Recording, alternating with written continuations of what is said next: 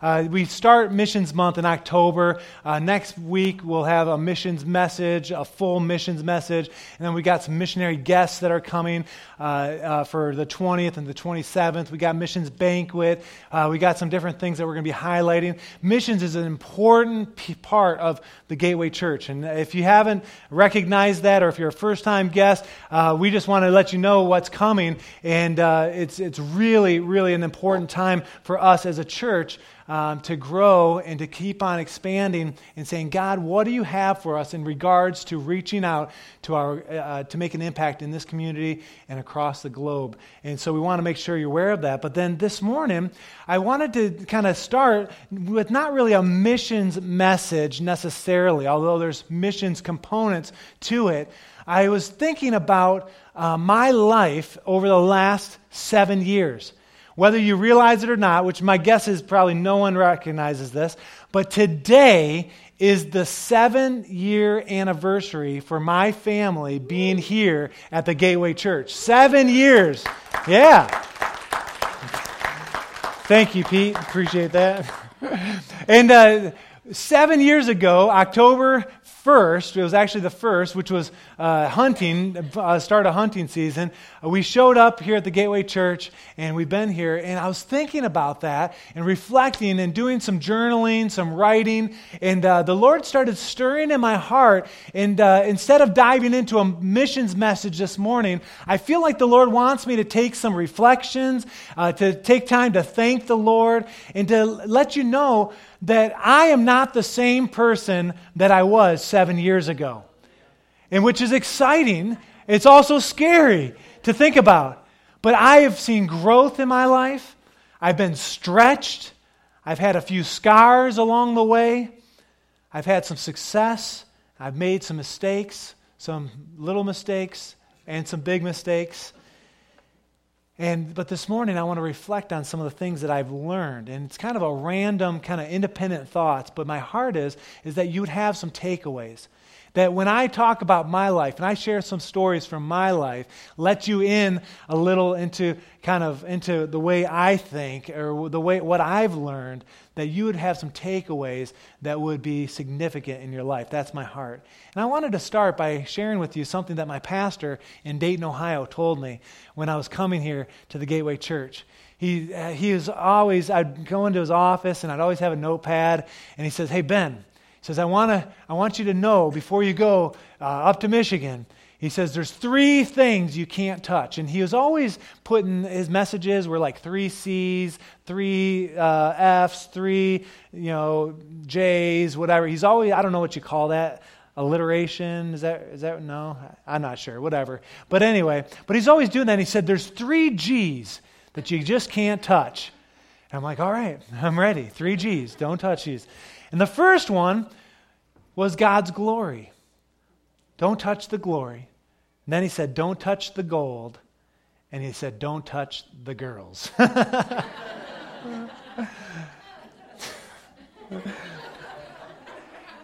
Pretty straightforward, don't touch the girls. I don't need to be in jail or anything like that. Or I want to stay married to my lovely wife.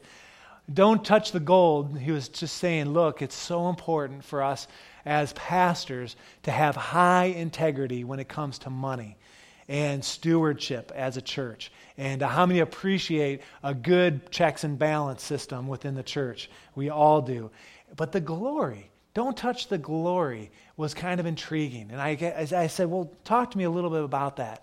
And he, I remember him saying, he said, Ben, you never want to take credit for what the Lord's doing in your life. A work is unto the Lord for his glory and for his honor. And with that, I want us to turn to First Corinthians chapter ten. And I want us to uh, start here, look at a simple verse here. You may have heard this before, but it just kind of jumped out at me. And then I want to talk about five things that I've learned from uh, over the last seven years. And some of the things I've learned are, have been painful. Some have been uh, m- less painful. But uh, I want to share with these from my heart, and just believing that God wants to speak to you as well. But listen to what it says. It says, so whatever you eat or drink or whatever you do. Now just think about your life the last week. Think about the things that you've done. You've eaten, you've drinking, of course, but then you have, some of you have been to school and back, you've been to work and back, you've been in the neighborhood, talking with neighbors, some of you have been at work, some of you have been relaxing, maybe you've been on vacation, I don't know. Uh, whatever you've done, so it says whatever you eat or drink or whatever you do, do it all. Not just a part of it, not just a, you know, a sliver, not just, you know, the majority, but do it all for the glory of God. Our lives are meant for God's glory. We are to exhibit that in our lives. And that's a, been an interesting thing for me to try to learn over my life. And the first thing I want to share with you that I've learned being here at the Gateway Church is that it is not about me. If you're taking notes, we didn't put the notes up on the screen this week. Forgive us for that. But it is not about Ben Vey. All right, that's the first thing. And I want to share with us why this is so important. Why didn't I learn this earlier? I'm not sure. Or maybe I've learned bits and pieces. Maybe, maybe I've had a greater revelation of this. But it's not about Ben.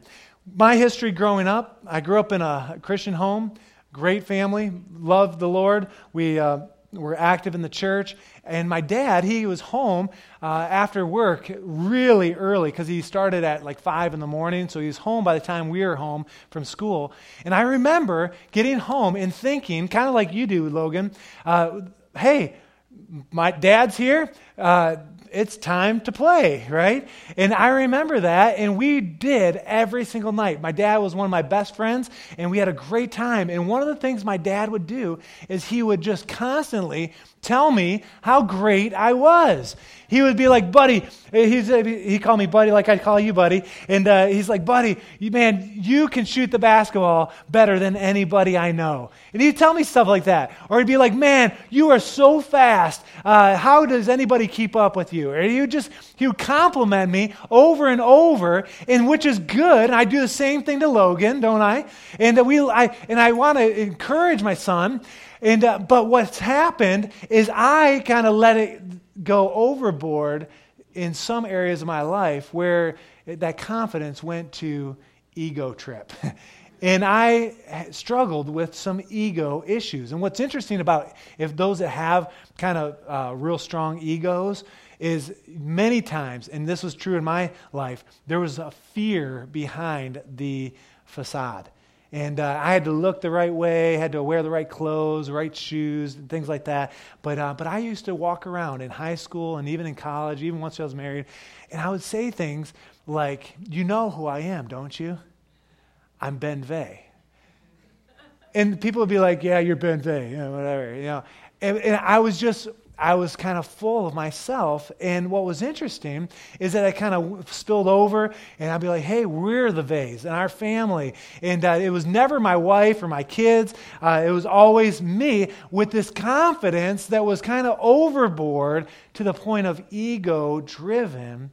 And then it was actually fed in my first position right out of college.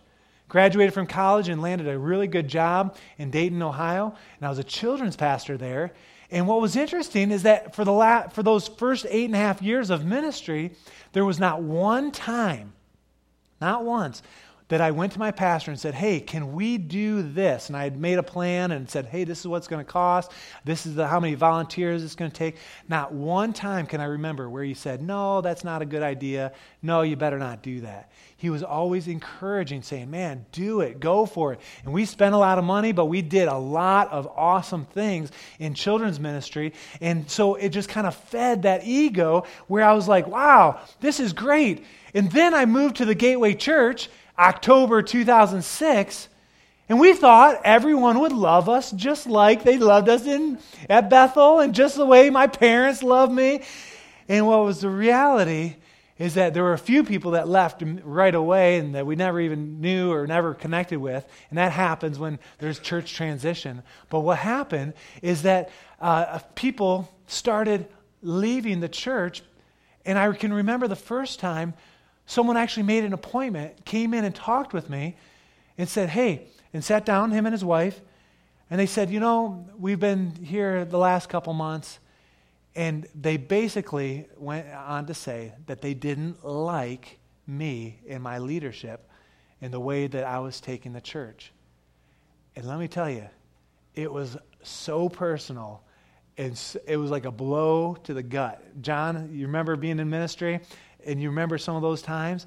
And I'm a young pastor, first-time lead pastor, and I had a covering in Dayton, Ohio. It's funny, I was thinking the only time anyone ever left the church in Bethel, uh, in Dayton, because of me, was after I, I bleach blonde my hair, and uh, one of the parents said,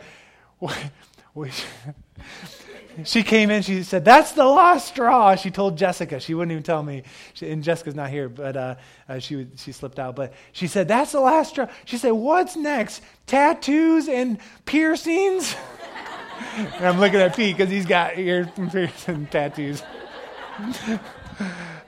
But that was the only time anybody had left, and my pastor was like, "Hey, don't worry about it.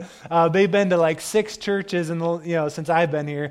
And uh, but anyway, that's another story. But anyway, what happened is, as I describe this, uh, as I describe it now, I went from what I considered kind of hero status to zero, and it was a painful season. I remember waking up that Sunday morning and telling the youth pastor that was on, that was here when I uh, got here, I said, "Levi, I don't think anyone's going to come to church today." I remember feeling that, just down, and just couldn't hardly get out of bed because it was so personal. But what God showed me that Sunday, actually it was the largest attended Sunday at that point in the history of the church, and uh, and I forget what the attendance was, but I remember thinking, "Okay, God, you've got this under control." And the other thing that I reminded at that point is that it's not about me. It's about Jesus. It's about God and his work through me. And what I love is that all throughout the Bible, there are stories of God using zero people, the underdogs, those that aren't even uh, mentioned in the Bible or mentioned just for a brief second. And uh, what I was wondering is this morning, I'm just wondering how many here this morning maybe feel like you're a zero, or maybe you feel like you've been thrown under the bus, or maybe you feel like you've been forgotten, but God has not forgotten about you. And if you've got an ego like I did, maybe you need to take some lessons from me and say, "Hey, it's not about us, it's about God," because when we have a proper perspective of what God can do in and through our lives, God, he uses that to accelerate what he wants to do in the kingdom. And I believe that really strongly. So the first thing I wanted to share was, it's not about me. That's one thing I've had to learn and need to continue to learn, because I can kind of go back and forth on that one. The second thing, if you're taking notes, is that God really is my provider.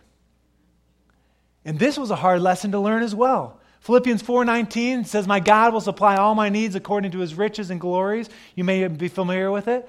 I've always been a hard worker growing up. My dad was a hard worker, and he said, "Hey," and like I've told Logan, "Boy, if you don't work, you don't eat." And I've, you know, I that's what the Bible says. I embraced that. And uh, so at the age of thirteen, I started my own business.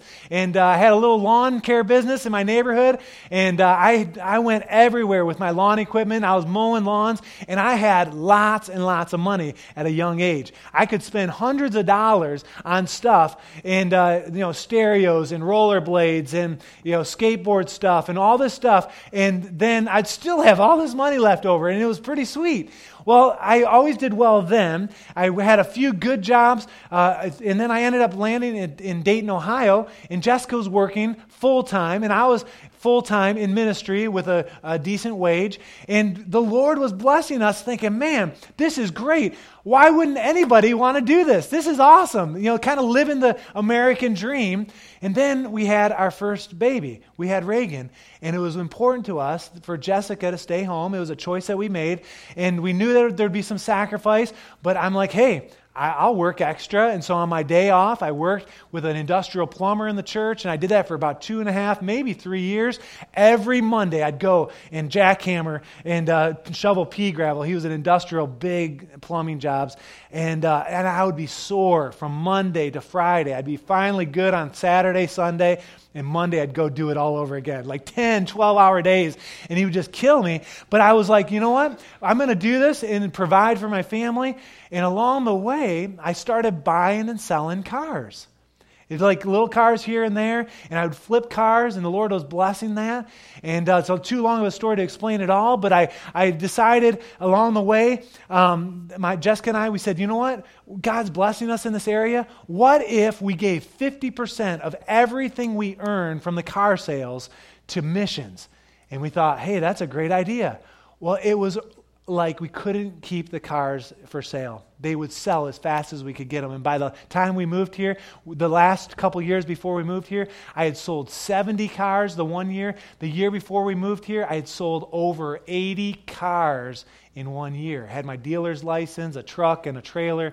And, uh, and God just blessed that in our lives. And we moved here to the Gateway Church with a good wage. Uh, it wasn't, it wasn't uh, below poverty or anything like that. But what happened, we walked in our first Sunday. Brett, you might remember this. We had it was it was bow season, October first, and so people were out bow hunting, but there were fifty-nine people, including kids. And we walked away from a church of seven or eight hundred, and we're like, what have we just done? And I'm thinking, okay. And so in my mind, I'm thinking, okay, we got the wage from the church. Uh, I just figured I had my license, and I would go to A B C auction in uh, Grand Rapids, and I, I started doing that. And I'd buy a car here and there, and the, for the first six months, it was like pulling teeth. In six months, I would have sold thirty or forty cars, and I sold three or four. And every time I tried to sell a car, I would keep them way longer than I could ever imagine that I ever would. And then I'd make fifty bucks or break even. I'm saying, what's wrong? And I remember praying in my office one morning, saying, Lord, this is just such a hassle. What in the world? And God spoke to me very clearly, and he said, stop selling cars. And I had to be obedient. And that the ministry, if I if I concentrate on ministry, that God would provide for our needs. And the the word that came was that God was my provider. God said, look, concentrate on ministry, and so we committed. And since that time, God has provided for our needs, and God has even blessed us beyond our needs, and it's really a pretty incredible story. But God is our provider. It's not the church. It's not my hard work or what my bank account says or doesn't say. God is our provider. And I just know that in a crowd this, like this, there are people here that are either struggling financially or you're wondering, you know, what God is doing. I was just talking with a, uh, a guest that is out of work and needs some work. And, and it's like, okay, God, what, what are you doing? But I just want you to know, God is your provider. He will take care of you. You work hard as unto the Lord, and he will take care of your needs. That was a lesson I needed to learn.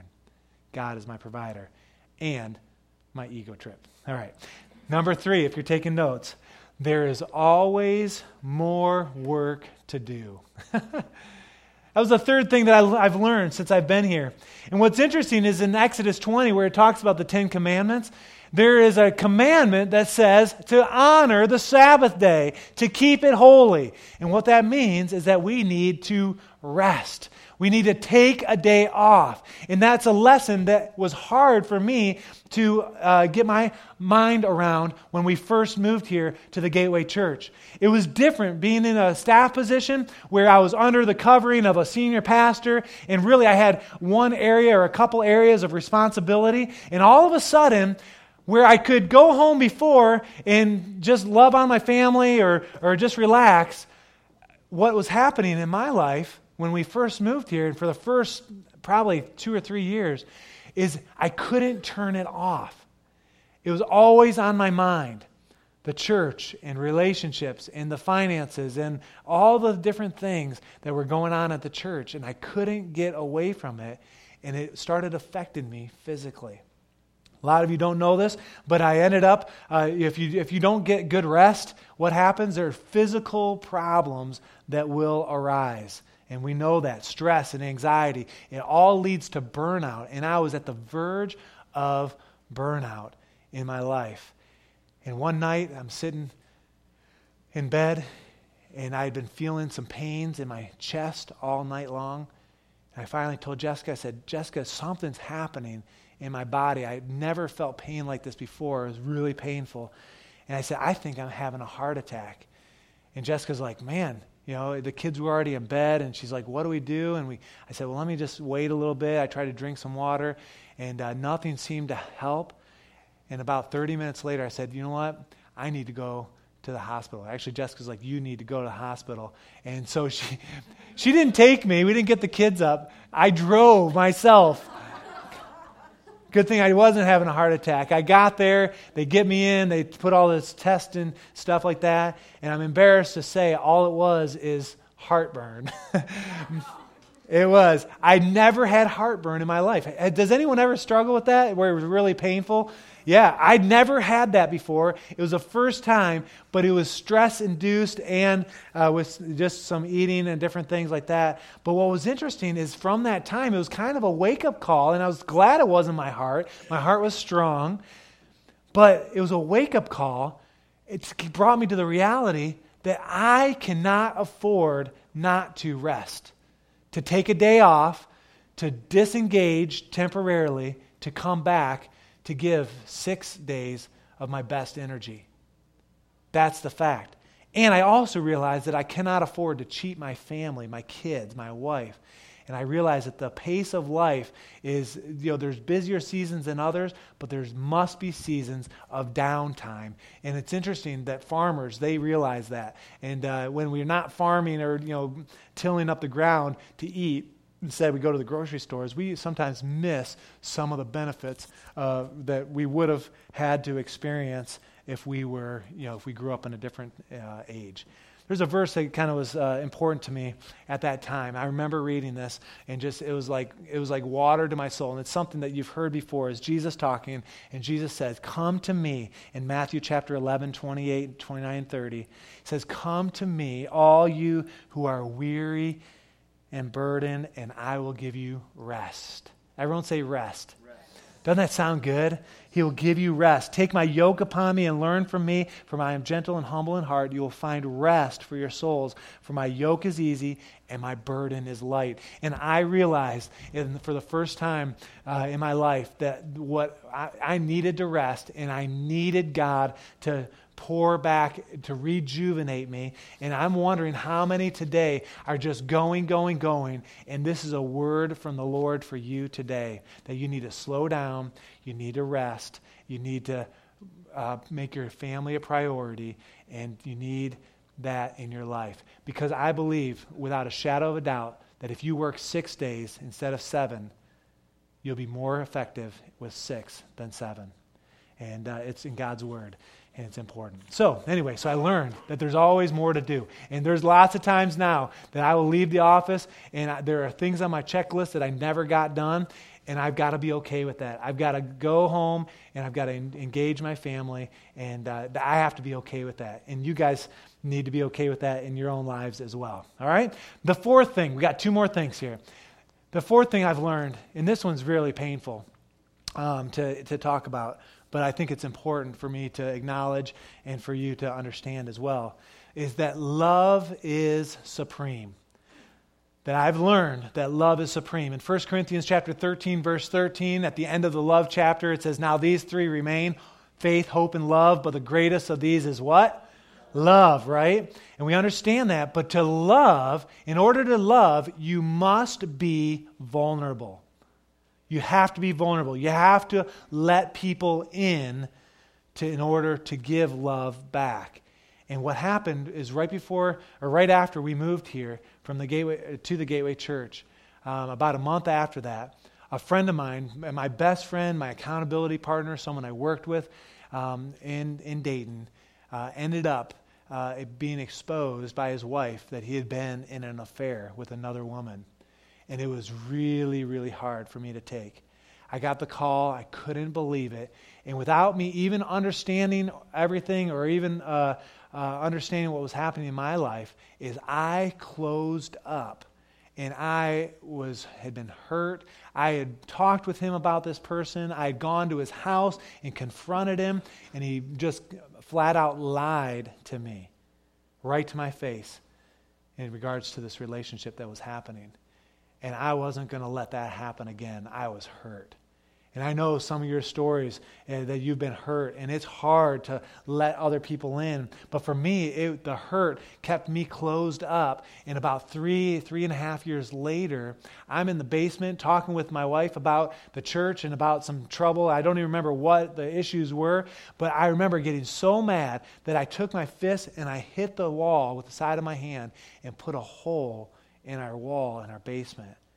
And my wife's like, "You need help." And she was right. I needed help.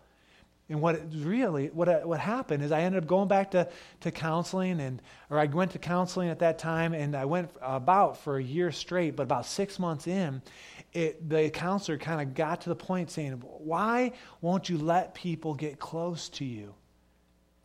And I'm saying, "I don't know."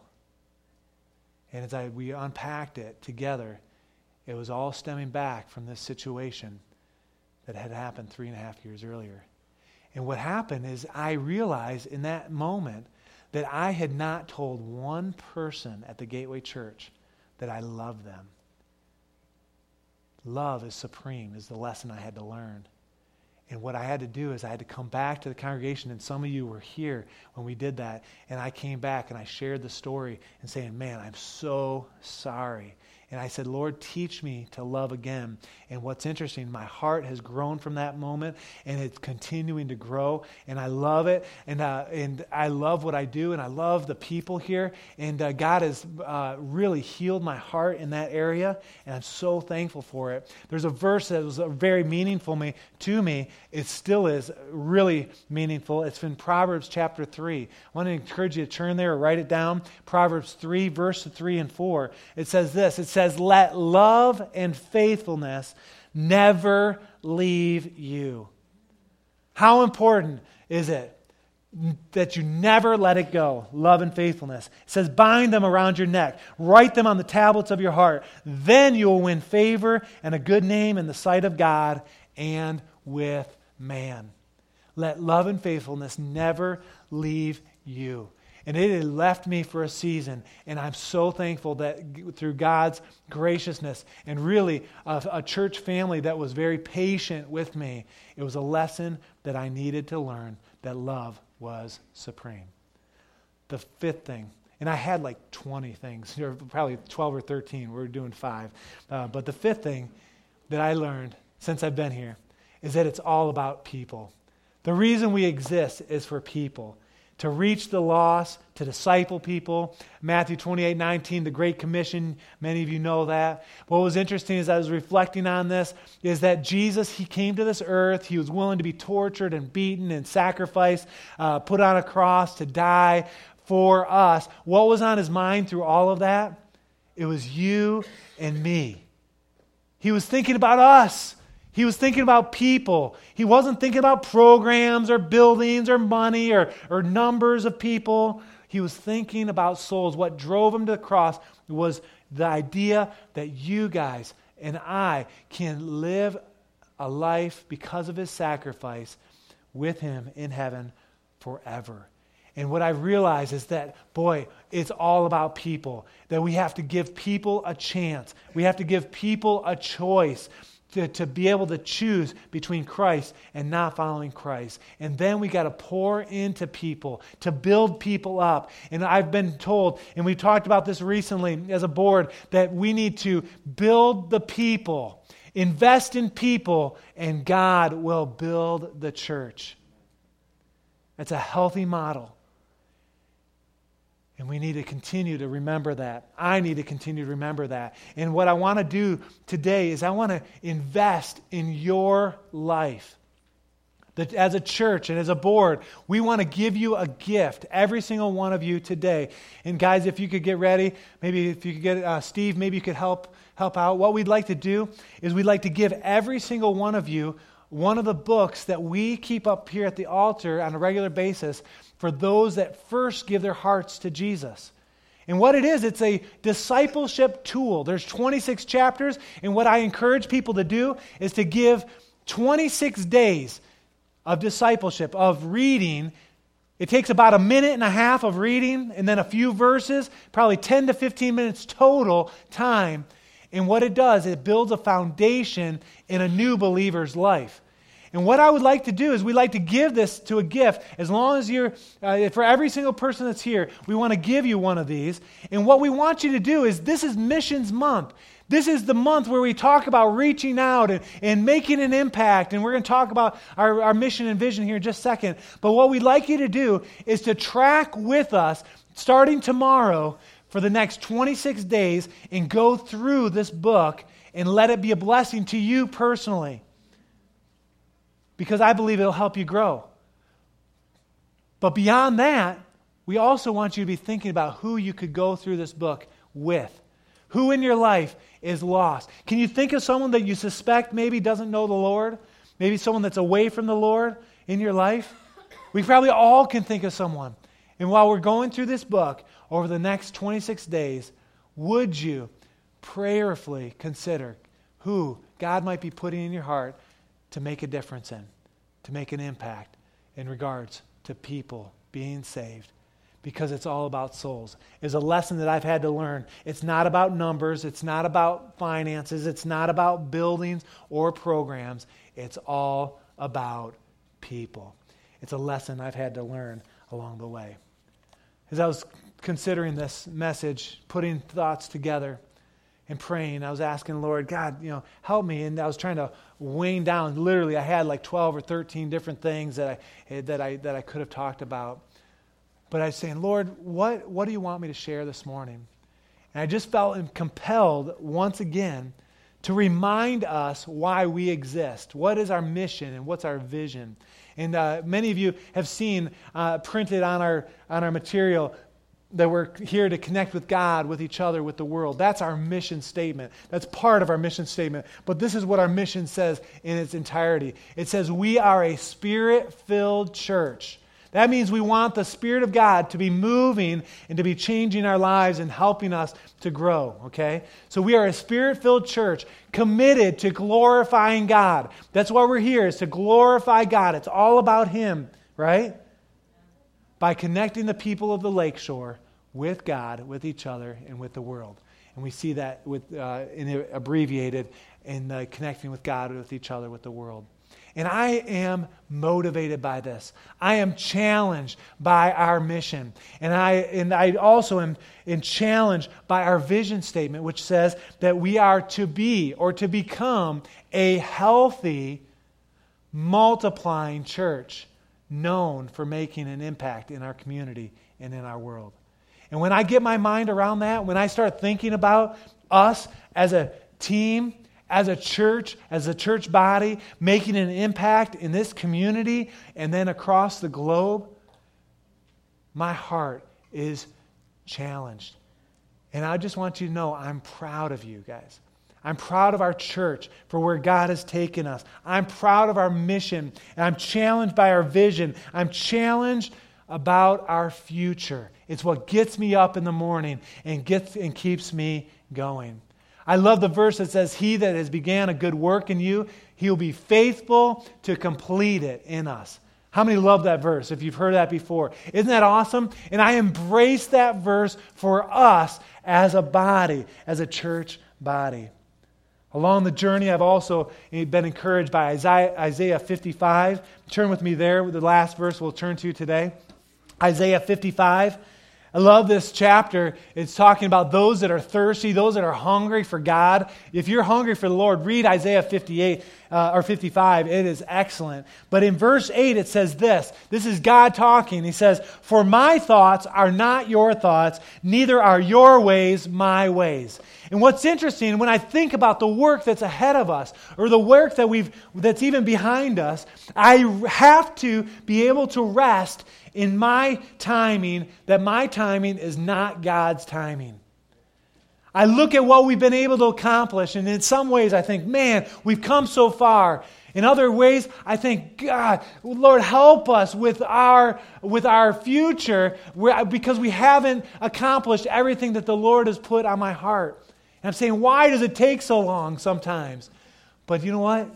Isaiah fifty-five eight says, my thoughts, my timing is not always God's timing.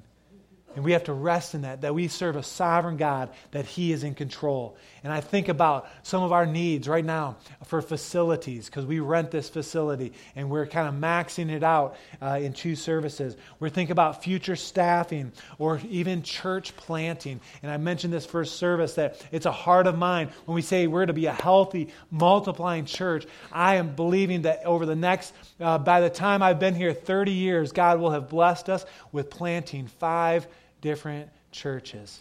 I believe that from the bottom of my heart. And so we got some work to do to continue to grow, to be able to continue to multiply. And this morning, my heart is to ask you, even if you're a first-time guest or been here just a few times, to ask you to partner with us, to embrace the future, the will of God for here, the Gateway Church. To walk with us, to love people, to be good stewards together, to sacrifice for the Lord together, to give together, to serve together, and to enjoy ministry together. I want to enjoy my years in ministry that God has me here.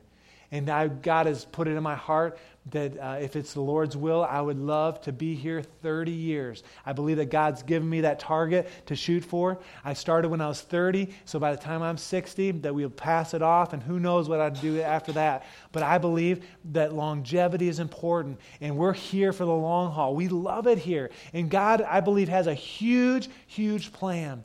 I look at seven years that we've been here, but twenty-three more at least.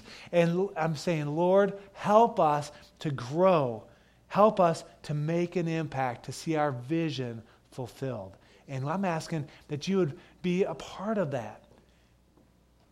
I'm asking that you'd say, God, I want to give my life and my days to be a part of that. And I believe that God will honor that in our lives together. I'm going to ask that you stand this morning. I want to share one other thing that's been on my heart. I shared it with the board at this last board meeting, shared it with the staff um, at our board or our staff retreat recently when we got away. And uh, and also just uh, I want I want to share this, and I believe that the Lord has put this on my heart, and I believe that he's um, that he spoke clearly to me.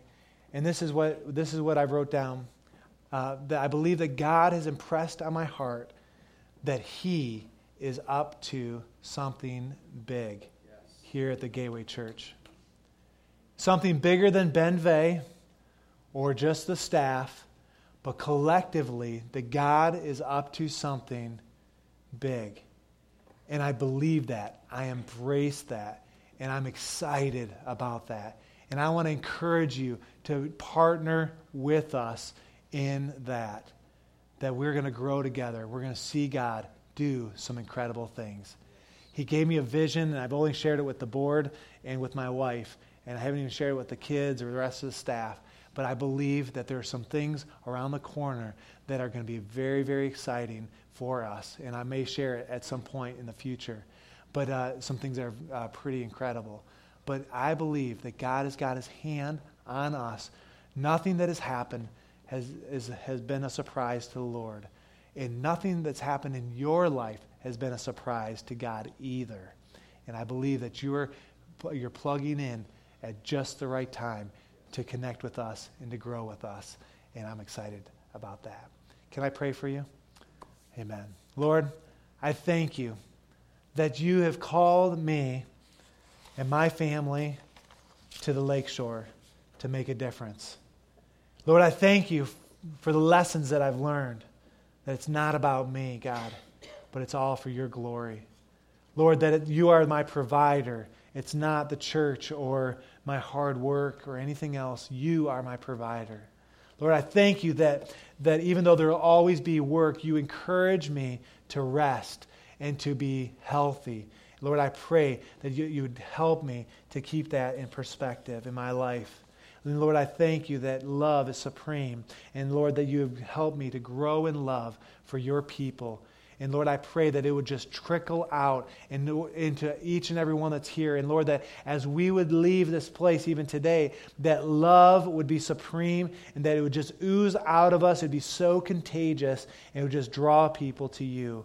And Lord, I thank you for the encouragement that it's all about people. That's why we exist. That's why we're here, to reach the lost, to see lost people found, to give people a chance and a choice, and to see them discipled, to be strong followers of Christ. God, I thank you for that. And I thank you for the sense that, Lord, you are up to something bigger than just one person or just a, few, a small few. But, Lord, you are working on our behalf, Lord, for your glory and for your honor. And, Lord, thank you that you use people that are underdogs, people that are unknown in many ways. And, God, you use them in powerful ways. And, God, I pray for each person that's here, Lord, that as they embrace the vision and the heart behind the church, God, that you would help them to live their lives worthy of your calling on their lives. Lord, they would engage with you. Lord, I pray that you would go before us, behind us, and all around us. We give you all the praise and all the glory. In Jesus' name, amen. Amen. Amen. We love you this week. God bless you. Go in the grace of God. And uh, if you need anything, you just let us know. God bless you.